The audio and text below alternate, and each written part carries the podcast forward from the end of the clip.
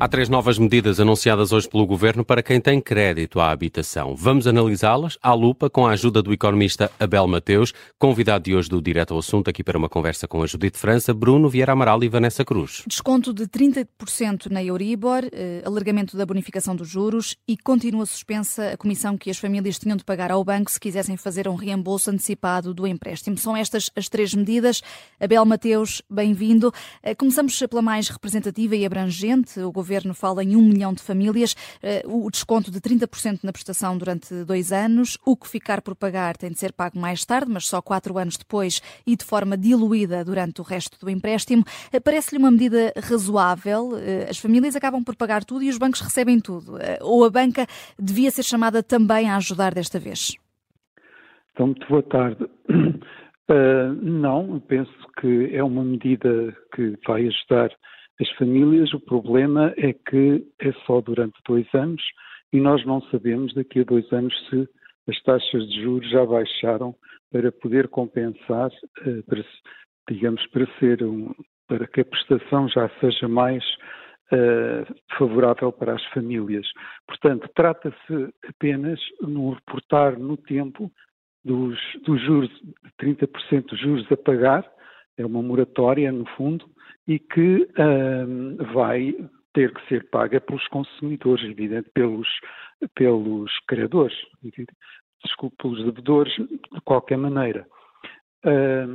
poderá, poderia perguntar-se, como perguntou, uh, se não deveria ser suportada pela, pela banca. Eu penso que não, uh, porque não, a banca não tem que subsidiar uh, os devedores.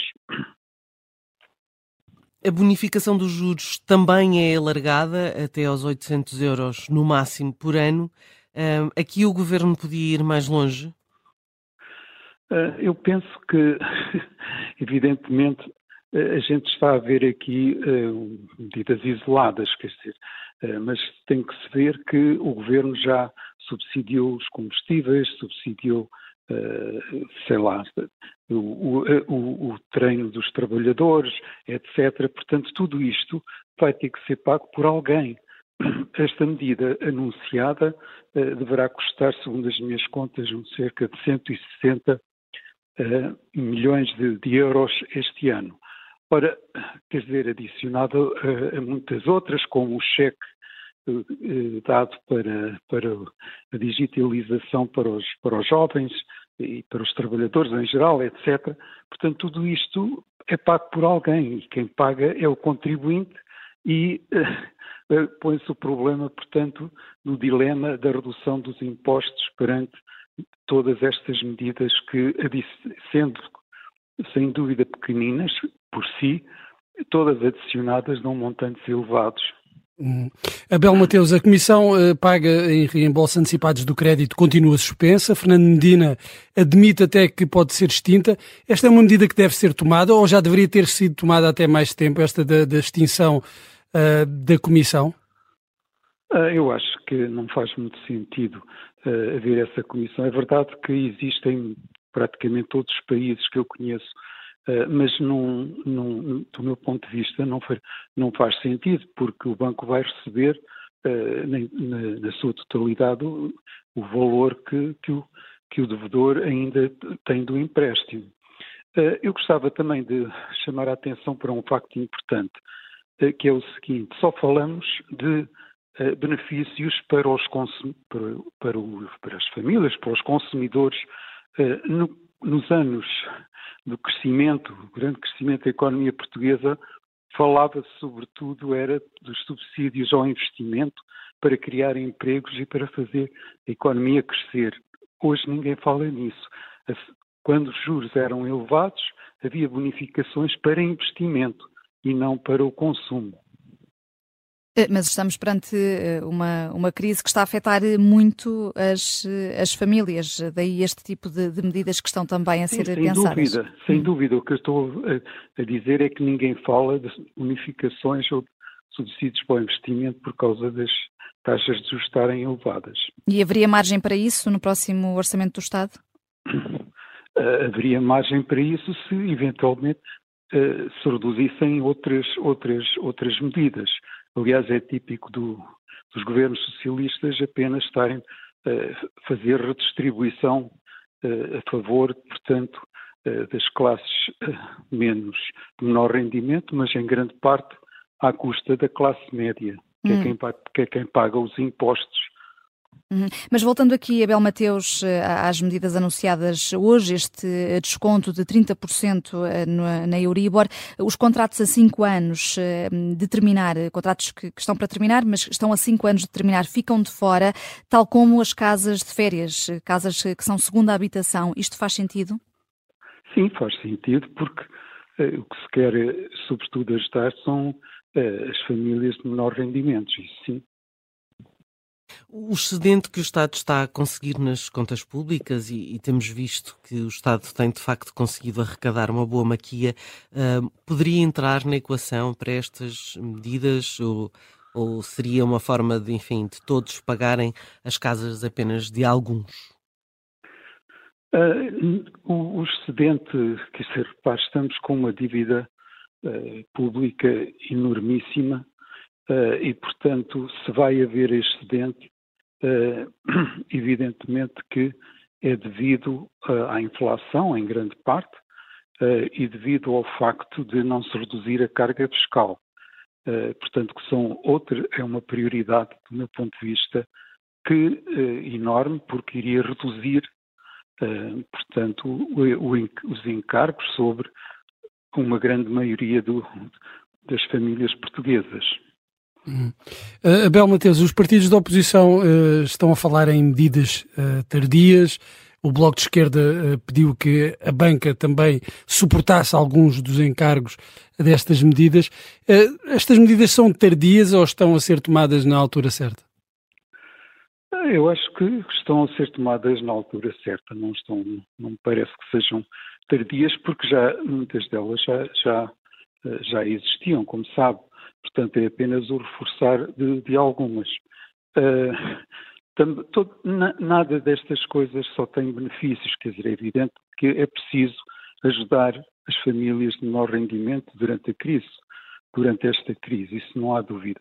Agora, temos que pensar é que quando se agrega tudo isto, estamos a, a, a cancelar o efeito que o BCE quer, que é reduzir a despesa pública desculpe, de reduzir a, a, despesa em geral, não é? Da economia para, para que a inflação baixe.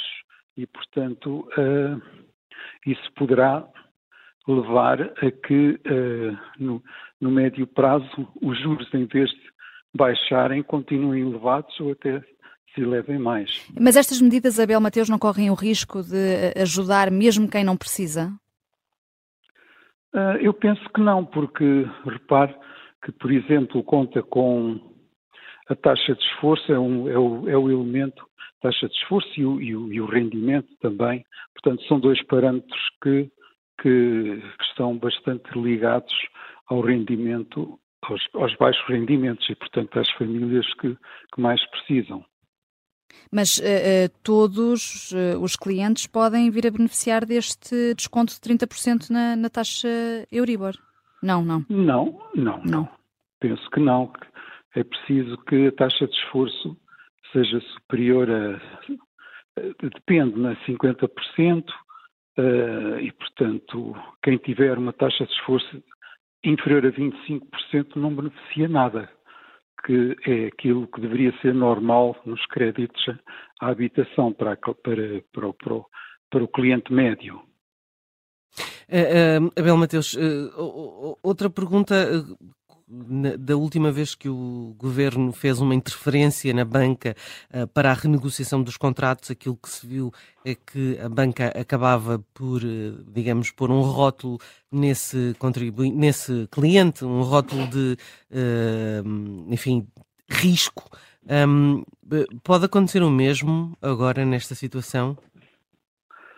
Bem, o, sim, mas repare que a questão básica aqui é que ele ultrapassa a taxa de esforço normal e, portanto, quando para qualquer banco isso já significa que o cliente é um cliente de risco. Uhum.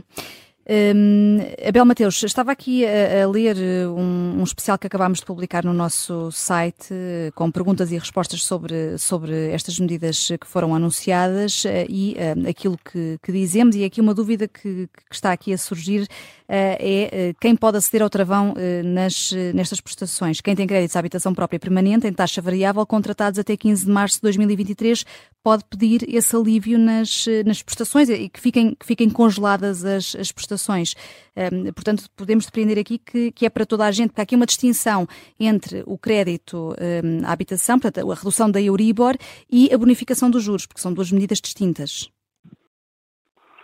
Pois, eh, vamos lá ver. Eu, se for para toda a gente, sou, sou contra. Portanto, não, acho que tem que ser apenas dirigido às famílias com menor rendimento. Portanto, deve ser, e os bancos sabem perfeitamente, qual é o rendimento do cliente, não é? E a taxa de esforço, por outro lado, também é um elemento importantíssimo porque uh, está relacionado com o, o, portanto, aquilo que o, o, cliente poderá suportar na altura. Portanto, esta medida tem que ser necessariamente, e se não, se não é, como está a dizer, a mim pareceu-me pela leitura que era, uh, mas tem que ser dirigida, de facto, aos clientes de menor rendimento e com mais dificuldades financeiras. Uhum. Sim, sim, estávamos aqui a espreitar o quadro e é um teto de 2.500 euros eh, líquidos. Há aqui esse, esse teto dos rendimentos dos, dos, contribuintes, eh, portanto fica, fica claro já aqui neste final eh, do Direto ao Assunto. Agradeço-lhe, Abel Mateus, por ter um, ajudado aqui também a analisar estas medidas anunciadas hoje pelo Governo para o crédito à habitação. Obrigada. Boa tarde.